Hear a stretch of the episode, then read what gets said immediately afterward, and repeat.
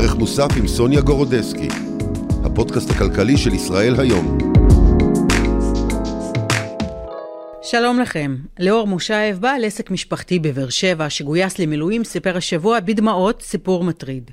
העסק שלו בעוטף עזה קרס, המקרר בביתו ריק, והוא חושש להעביר את כרטיס האשראי כדי לקנות סימילק לילדה. מושייב אמר שהוא מרגיש שהמדינה נטשה אותו. ומה רשות המיסים אומרת בתגובה? שמושייב לא הגיש בקשה לפיצויים. עכשיו אני אגיד לכם משהו. להגיש בקשה לפיצויים לעסק שיוצאים ליום או יומיים אחרי 50 ימים בעזה, זה לא דבר טריוויאלי. ואני שואלת, למה אין דרך פשוטה להקל על האנשים שמקריבים הכל כדי שאנחנו נוכל להמשיך לישון בשקט? הרי כשהמדינה רוצה לגבות מאיתנו תשלום, היא יודעת בדיוק היכן למצוא אותנו. אז מדוע זה לא עובד במקרה ההפוך? עורך דין רועי כהן, נשיא להב, ראש לשכת ארגוני העצמאים והעסקים בישראל, שלום לך. שלום סוניה. תראה, אני התייחסתי בפתיח למקרה של ליאור מושייב, חייל מילואימניק עצמאי שהעסק שלו בעוטף עזה קרס, והוא עדיין בכלל לא הספיק להגיש את הבקשה למענק, מן הסתם כי הוא במילואים. מה לדעתך ניתן היה לעשות שם אחרת במקרה הזה? כי אפשר גם להבין את החבר'ה ברשות המיסים שאומרים, תראו, הוא לא הגיש בקשה. אז קודם כל אני הייתי שם בדיון אתמול, וחוויתי את זה אה, ממקור ראשון, ולא היה מישהו שם שלא נחנק מדמעות, והלב שלו נחמץ לנוכח התיאור אה, של ליאור, שאגב, מחזיק עסק בבאר שבע, ועסק אה, אחד סופרמרקט ואחד בתי הארחה, והוא סיפר סיפור שאני מכיר אותו כבר מהשמיני והתשיעי באוקטובר, של חיילי מילואים שעזבו הכל, צו שמונה, יצאו להגן על המדינה, יצאו לחרף את נפשם והשאירו את העסק מאחור ולעסק הזה ממשיכים להיות הוצאות. ארנונה, שכירות, הלוואות, ספקים והכל נשאר. והמדינה בעצם מתייחסת לאותם אה, אה, חיילי מילואים עצמאיים בדיוק כמו שמתייחסת השכירים. מעבירה להם בראשון לחודש אה, שכר שבעצם זה על בסיס הדיווח שלהם אבל לא מתייחסת להוצאות שלהם. ואני התרעתי על זה בשער ואמרתי חברים יהיה לכם פה משהו יתפוצץ לכם בפנים, כי בעצם זה פשע מה שקורה כלפי ציבור החיילים העצמאים. אי אפשר לשלוח אותם לחזית ולצפות שההוצאות ימשיכו להיערם להם בעורף. איזה סוג של הוצאות? מה היה אפשר לעשות אחרת? הכל, הארנונה, השכירויות שלהם, ההלוואות שלהם, הספקים שלהם, כן. ההתחייבויות שלהם, היה צריך להכיר בהם, כבר מהרגע הראשון אני אמרתי תכירו בהם כמו יישוב ספר. למה? כי אתה, שאתה מכיר כמו יישוב ספר זה אוטומטית כל ההוצאות מוכרות, הכל משולם כמקדמה מראש, הכל בצורה, גם רווח עתידי.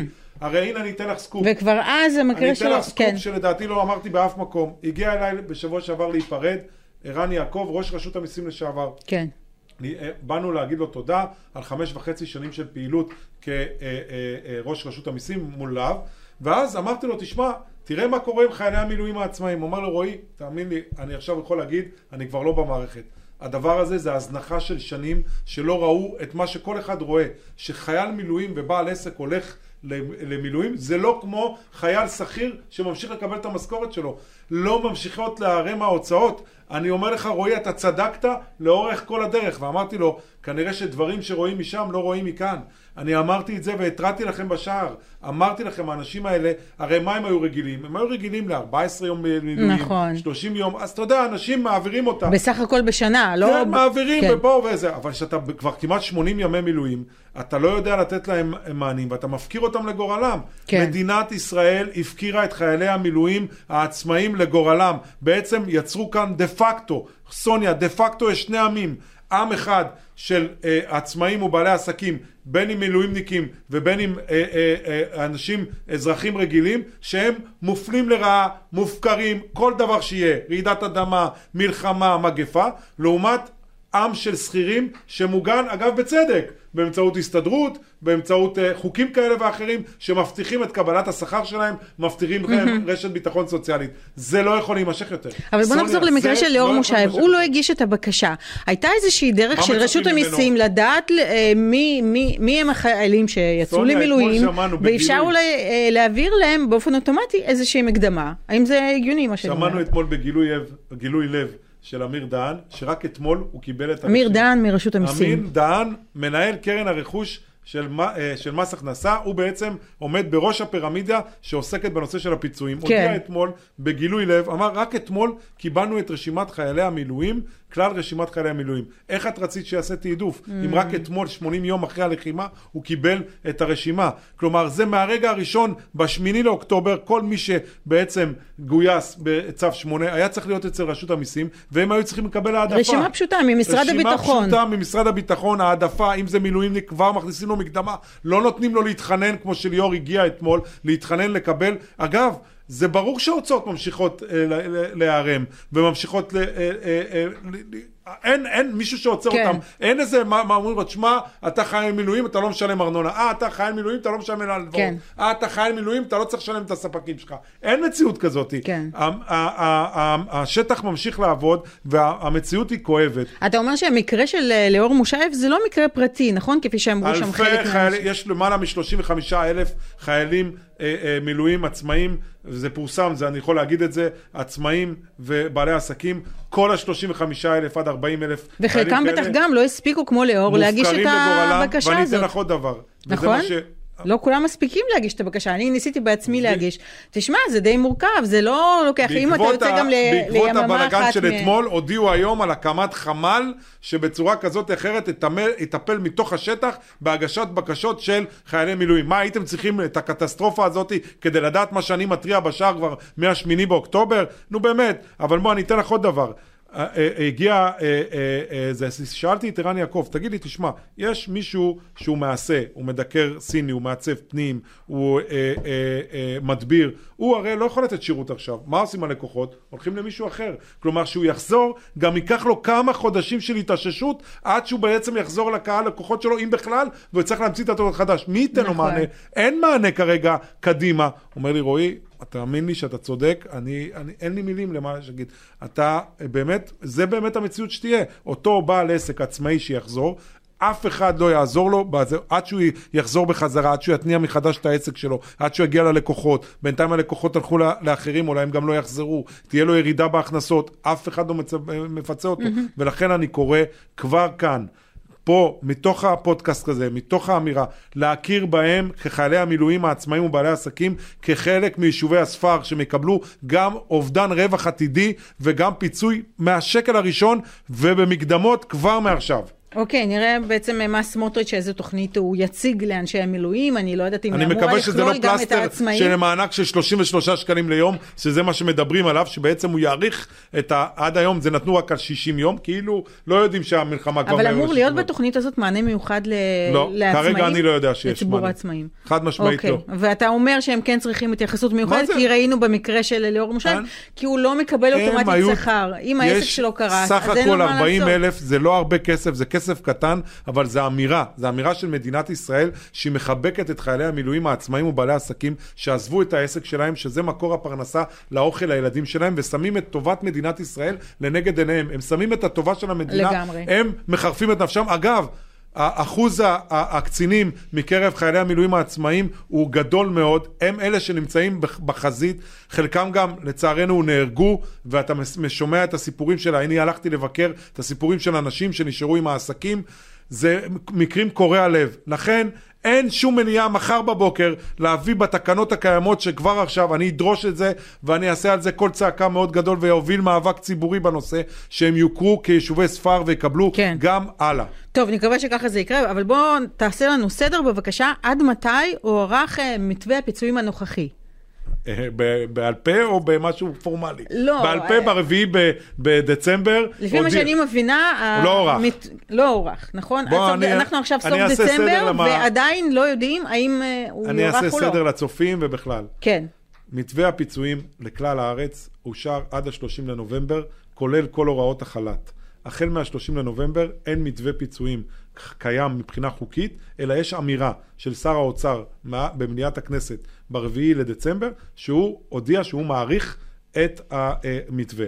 על פי החוק שאושר, הוא צריך להביא את זה רק לאישור ועדת הכספים, ומאותו רגע זה מוחל אוטומטית. כן. הפעולה הזאת עדיין לא נעשתה. אתמול ניסו לעשות אותה, אבל הבינו שיש בעיה מאוד גדולה, כי שוב שהיא? פעם, שהיא, שעוד פעם הכניסו עז בתוך החוק, שבה אנשים שמדווחים חד חודשי, רק על נובמבר, כן. בעצם יאחדו להם את נובמבר ודצמבר ביחד, ויפגעו להם בתזרים מזומנים, שבעצם מתי שהם יראו בפעם הראשונה את הכסף, זה אולי בסוף פברואר. למרות שכוונת המחוקק, שזה חבר חברי הכנסת הייתה שהאנשים שידווחו על נובמבר, ואחרי ה-15 לדצמבר, כבר בתחילת ינואר יקבלו את הכסף. כלומר, היה המטרה שאנשים שהם חד-חודשי, ידווחו על כל חודש בנפרד, כדי לקבל את ה, את, נכון. בעצם את הפיצוי האמיתי שלהם. אבל מה? למה? כי בדצמבר אבל- בעצם חלה התאוששות במשק. אבל אם אתה רואה בבן אדם הוצאה ולא השקעה, שזה מה שאגף התקציבים רואה בציבור העצמאים ובעלי העסקים, הוא רואה בנו הוצאה, הוא לא רואה בנו השקעה. אם הוא היה רואה השקעה, היה אומר, בטח, בוא ניתן להם באמת הפיצוי האמיתי שמגיע להם, פיצוי אמת. אבל לא, הוא אומר, בוא נאחד את נובמבר ודצמבר, ואז אם בדצמבר הייתה לך התאוששות, בעצם יכול להיות שבכלל לא תיכנס למתווה הפי, הפיצויים ולא תקבל, נכון. למרות שהיה לך ירידה של 30 אחוז בנובמבר. בנובמבר, ואתה זכאי לקבל. אז חברי הכנסת הבינו את התרגיל הזה, והבינו את, ה, את הדבר הזה, וביקשו להביא הצעה מחודשת כדי שהם יאשרו, ולכן אתמול גם לא אושרו התקנות. אבל חמור עוד יותר, שאתמול גם לא אושרו אתה מאמין שזה יאושר? חד משמעית, אני רוצה להאמין, אני, כן. חברי הכנסת התחייבו, אבל עוד יותר דבר, ושעל זה את צריכה באמת אה, לחקור את זה, שעכשיו, החל מה-30 לנובמבר, כל האנשים שנמצאים בחל"ת חזרו להיות לפי המתווה הקודם, שהם צריכים תקופת הכשרה של אה, ש- אה, 12 חודשים ולא של שישה חודשים, שהתשלום לא יהיה על 14 יום, יהיה על 30 יום.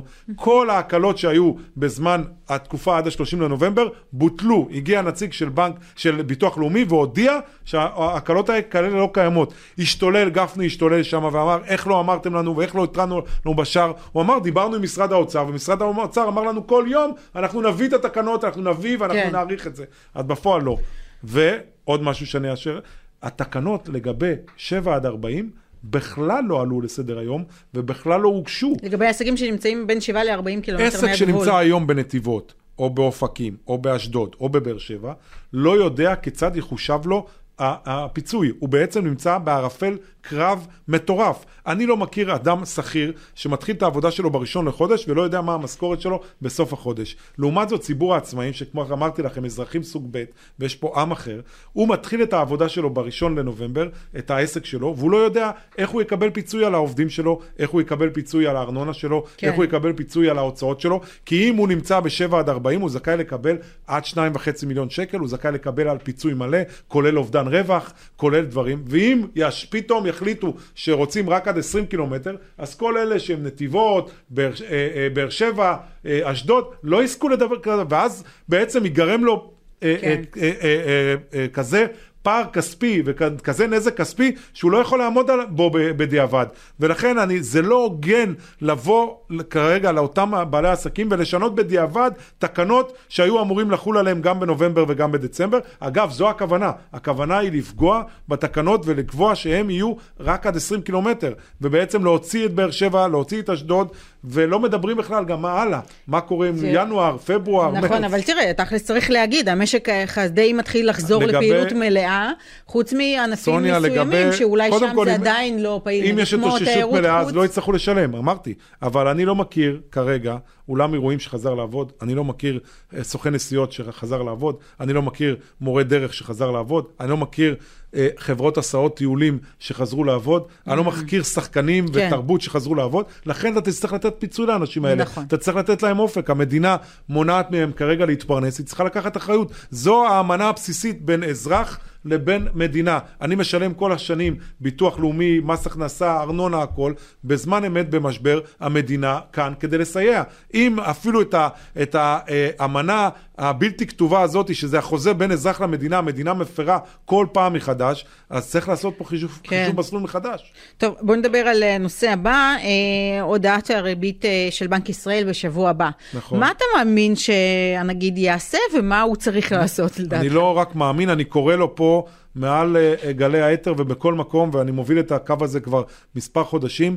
הריבית חייבת לרדת במשק, כי הצטברו כל התנאים המצטברים כדי לעשות את הפעולה הזאת. אנחנו אה, נמצאים באינפלציה האינפלציה ירדה. אנחנו נמצאים בשקל מאוד חדה, חזק, נכון. אנחנו נמצאים במציאות של לחימה, שבו אנחנו צריכים בצורה כזאת או אחרת לעודד את המשק לחזרה לפעילות אה, עסקית, ולכן הורדה של הריבית בעצם מדרבנת עסקים אה, לצמוח ולהגדיל את הפריון, כי כרגע מה שקורה, הם משלמים הרבה כסף על העמלות ריבית שלהם, עלויות האשראי מאוד גבוהות. אה, ולכן זה צעד מתבקש מצד נגיד בנק ישראל, כדי לשדר... זה מה שהוא יעשה גם? זה זריקת עידוד למשק. אם הוא לא יעשה את זה, זה בעצם לפגוע במשק בזמן לחימה. אני אומר דברים קשים ואני אמרתי לו את זה. אני חושב שהוא לא מבין את, את גודל האירוע שקיים כרגע במשק למטה. אנשים משלמים פה פריים פלוס שלוש ופלוס ארבע, מגיעים לריבית דו-ספרתית. כל הורדה בריבית תסמן להם איזושהי אמירה שהמדינה נכנסת איתם גם מתחת לאלונקה וגם גורמת לכך שהעלויות הריבית שלהם יורדות. וגם כל התנאים המצטברים, כולל מה שקורה בשווקים הבינלאומיים. זה גם לא המדינה, מי שמרוויח כרגע מהעלאת הריבית, אלה בעיקר הבנקים. הבנקים, אבל כל השווקים הבינלאומיים, יש שם ירידה באינפלציה. אנחנו מסתכלים על ארצות הברית, אנחנו מסתכלים על השקל שבעצם התחזק מאוד. אנחנו רואים שהאינפלציה פה היא יורדת. אנחנו רואים שיש פה באמת אפשרות להוריד את הריבית ולסמן איזושהי זריקת עידוד למשק. אני קורא לו לעשות את זה. טוב, נראה אם הוא יקבל מאוד. את ההחלטה, שהיא תהיה די אמיצה, אפשר לומר. נראה, שבוע הבא, ביום שני. נכון. אה, הודעה על הריבית של בנק ישראל. אה, טוב, ובואו נדבר קצת על הפוליטיקה, אי אפשר שלא. אה, שר האוצר סמוטריץ', איך אה, היית מגדיר את תפקודו? איזה ציון היית נותן לו? קודם כל, הייתי, אני חושב שהוא לא באירוע. עברה שנה מאז שהוא נכנס אני חושב, ש, אה, אני חושב שאני לתפקיד. התרשמתי משר האוצר שהוא אדם מקצועי, יסודי, אה, אה, רציני, זה גם אה, בעבר, בתפקיד שלו כשר התחבורה וכחבר כנסת בוועדת הכספים, היה לנו ממשק כל הזמן של פעילות יחד, הוא ליווה אותנו גם בנושא של משבר הקורונה. מרגע שהוא נכנס למשרד האוצר, לצערי הוא לא הבין את גודל האירוע ואת ההזדמנות שלו להביא פה לשיתוף פעולה בין המגזר העסקי לבין ההסתדרות לבין האוצר, ובחר בדרך שבה הוא פועל על פי אה, אה, שיקולים שלו, שיקולים כאלה ואחרים, שלא... שיקולים פוליטיים. ש... אני, את אמרת את זה, שיקולים פוליטיים, שיקולים אה, אה, שמשקפים אינטרסים אה, אה, שהם לא כרגע מה שבצורך האמיתי של אזרחי מדינת ישראל. כרגע צריך להראות גם כלפי העולם הורדה בהוצאות של הממשלה, בטח ובטח בכספים הקואליציוניים, בטח לבטח כניסה אה, אה, מתחת לאלונקה של המגזר הציבורי, בטח לעשות צעדים שבעצם מעודדים את הפריון ואת הצמיחה, לשבת עם המגזר העסקי, להבין את המצוקות והקשיים מהשטח, וכרגע אנחנו קמים כל בוקר לטלאי על טלאי על טלאי להחלטות שבינם לבין המציאות אין קשר, כולל מה שקרה בכל הנושא של המתווה פיצויים. לקח חודש וחצי עד שהוא נכנס בכלל לאירוע, כאשר... אה, והוא נכנס הזמן, אחרי שניר ברקת אחרי, באמת... אחרי שניר ברקת אתגר אותו, ואחרי שאני יצאתי מעל כל במה והודעתי שלתת 2,120 שקל לעצמאי שירד ב-60% זה בושה וחרפה, ומי היה לו את האומץ להוציא עם לוגו משרד האוצר כזה נייר, שבעצם אמר לעצמאי, שמע, אתה תסתדר עם 2,000 שקל, ולא ראיתי שעובד מדינה אחד ויתר על שקל אחד מהמשכורת שלו, ואמרתי את זה, אני רוצה לראות שאי פעם יהיה פה פגיעה בעובדי מדינה, אנשים יקפצו מהגגות, ויהיה פה מחר בבוקר שביתה בנמלים, שביתה שלא יאספו את הזבל. לנו אין יד על השלטר ולכן מנצלים את זה, כן. ופתאום זה נראה טבעי להוריד לעצמאי 60% מההכנסה שלו, 40% מההכנסה, שיסתדר. רגע, על מה אתה מדבר? מה, זה, מה זאת אומרת להוריד 60% מההכנסה מה זה, שלו? במתווה הפיצויים האחרון, אנשים שעם uh, uh, 9,000 שקל עוסק פטור שיר, והורידו אותו ל-4,200, uh, עוסק פטור של 7,500, הורידו אותו 3,150 כן. שקל. איפה נשמע דבר כזה? הורידו לשכיר פעם 60% בהכנסה שלו? למה הם תמיד היד שלהם קלה על ההדק עלינו? למה? על אותם עצמאים החלשים האלה. אני שואל את זה כל פעם מחדש. כן, כן, כן. טוב, מה שבאמת אה, מביא אותי לשאלה הבאה, אה, אם שנת 2024 תהיה שנת בחירות, נניח, והרבה אנשים מדברים על זה, אתה תשקול לחזור לפוליטיקה, ואולי כל, להקים מפלגת עצמאים כל, כמו בעבר? להגיד גילוי נאות, יש לי מפלגה בבעלותי, מפלגת העצמאים והעסקים בישראל, כן. היא עדיין אוקיי. המפלגה שאני הקמתי אותה. היא עדיין בתוך, קיימת. בטח, כן. הקמתי אותה הכי מהיר בארץ. תוך אה, יום אחד, זה היה השני לינואר 2019, 120 ראשי ארגונים שהגיעו, הקמנו מפלגה, חשבנו שנהיה בעצם אה, אה, המפלגה שתביא את השינוי במדינה, כמו שמפלגת הגמלאים, מפלגה סקטוריאלית שבאה לשים את נושא העצמאים ובעלי העסקים. קרה מה שקרה ונוצר פה מתווה של כן ביבי, לא ביבי, האיחוד בין גנץ לבין לפיד, יצר פה משוואה שלאף אחד לא היה סיכוי לעבור את אחוז החסימה, ולכן הרעיון הזה הפך להיות בלתי... בלתי, אה, אי אפשר היה לממש אותו. אני עדיין חושב שיש מקום למפלגה שמייצגת את המגזר העסקי. אבל uh, במציאות הפוליטית של היום זה נראה די מורכב. אני לא יודע מה אני אעשה, אני יודע דבר אחד שצריך לשנות מבפנים. אני יודע שצריך לחתור לזה, לשנות מבפנים, ככה אני עושה, ואם uh, uh, בצורה כזאת או אחרת תהיה הזדמנות לעשות את זה, אני חושב שיש לי את הידע, את הכלים, את הניסיון של שמונה שנים לבוא מחר בבוקר, ואפילו לא דקה אחת של חפיפה, ומאותו רגע לבוא ולהביא צעדים שיעודדו את המשק ואת הצמיחה, וקודם כל להחזיר את האמון של ציבור העצמאים במדינת ישראל. אני חושב שהיום אה, כניסה של אנשים שמזוהים עם המגזר העסקי לתוך העולם הפוליטי, תחזיר את האמון ותבין שאנשים שבאמת היו שם ויודעים איך לעשות את זה, הם חלק ממקבלי ההחלטות.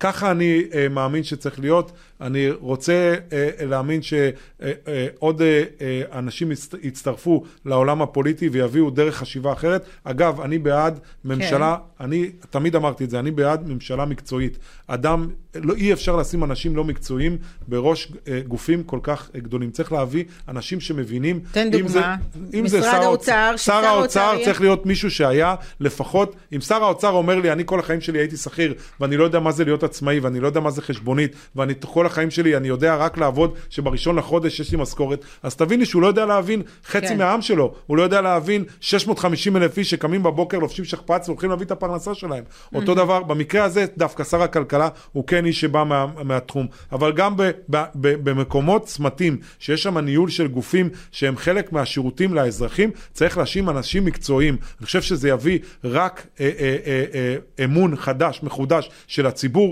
אם בראש משרד הבריאות יעמוד מישהו שבא מתוך משרד הבריאות, אם בראש משרד האוצר יעמוד מישהו שמבין את המגזר העסקי. ובמשרד החינוך, מישהו שהוא לא, לא עם ניסיון עשיר בצבא, בתקופה, אלא עם... אה, אנחנו בתקופה שמידת האמון של הציבור בממשלה שואף לאפס, ואם אנחנו לא נעשה צעדים קיצוניים, כולל זה שנביא אנשים מקצועיים שיעמדו בראש אה, אה, אה, משרדי ממשלה, ונביא לצמצום משרדי הממשלה, ונביא להידוק החגורה, ולצעדים שרואים גם תוכניות רב-שנתיות, ולא רק כן.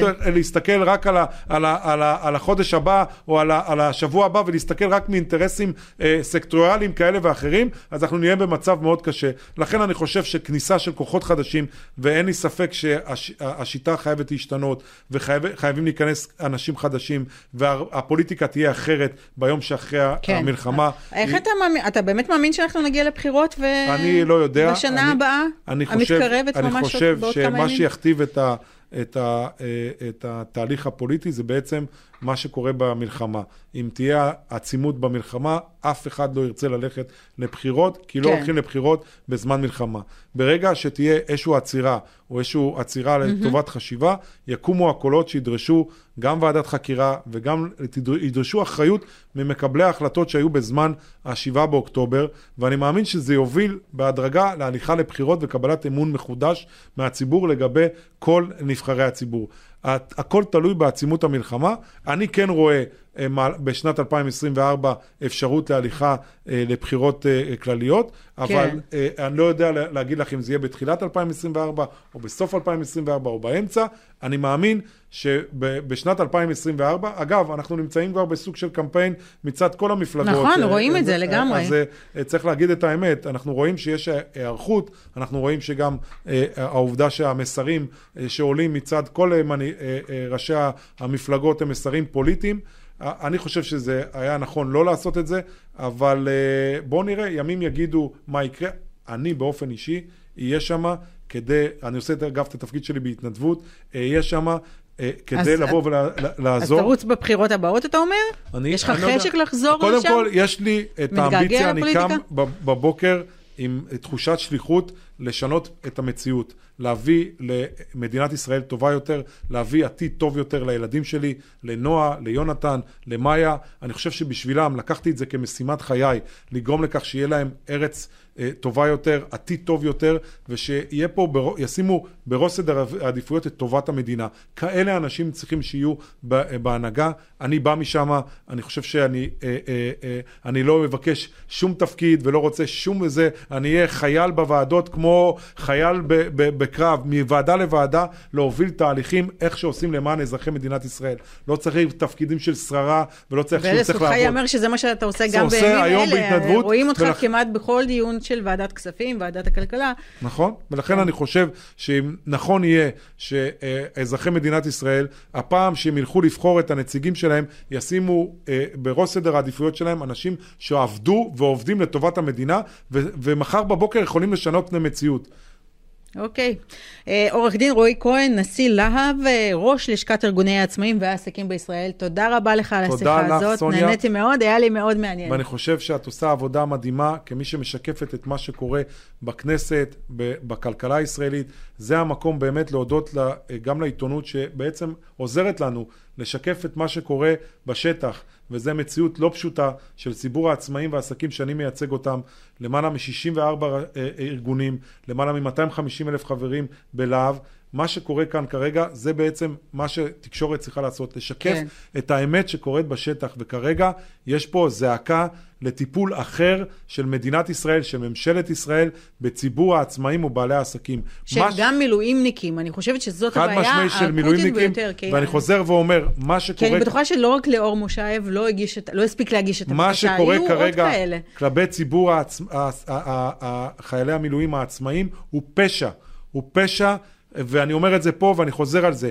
האנשים האלה מחרפים את נפשם, משלמים לפעמים במחיר גופם ונפשם וחייהם, ומדינת ישראל לא יודעת להכיר את זה, ומשאירה אותו ואת הנשים שלהם להתמודד עם השלכות הניהול העסק שלהם. זה אסור שיקרה במדינה מתוקנת. אוקיי, תודה רבה רועי. תודה רבה. תודה רבה.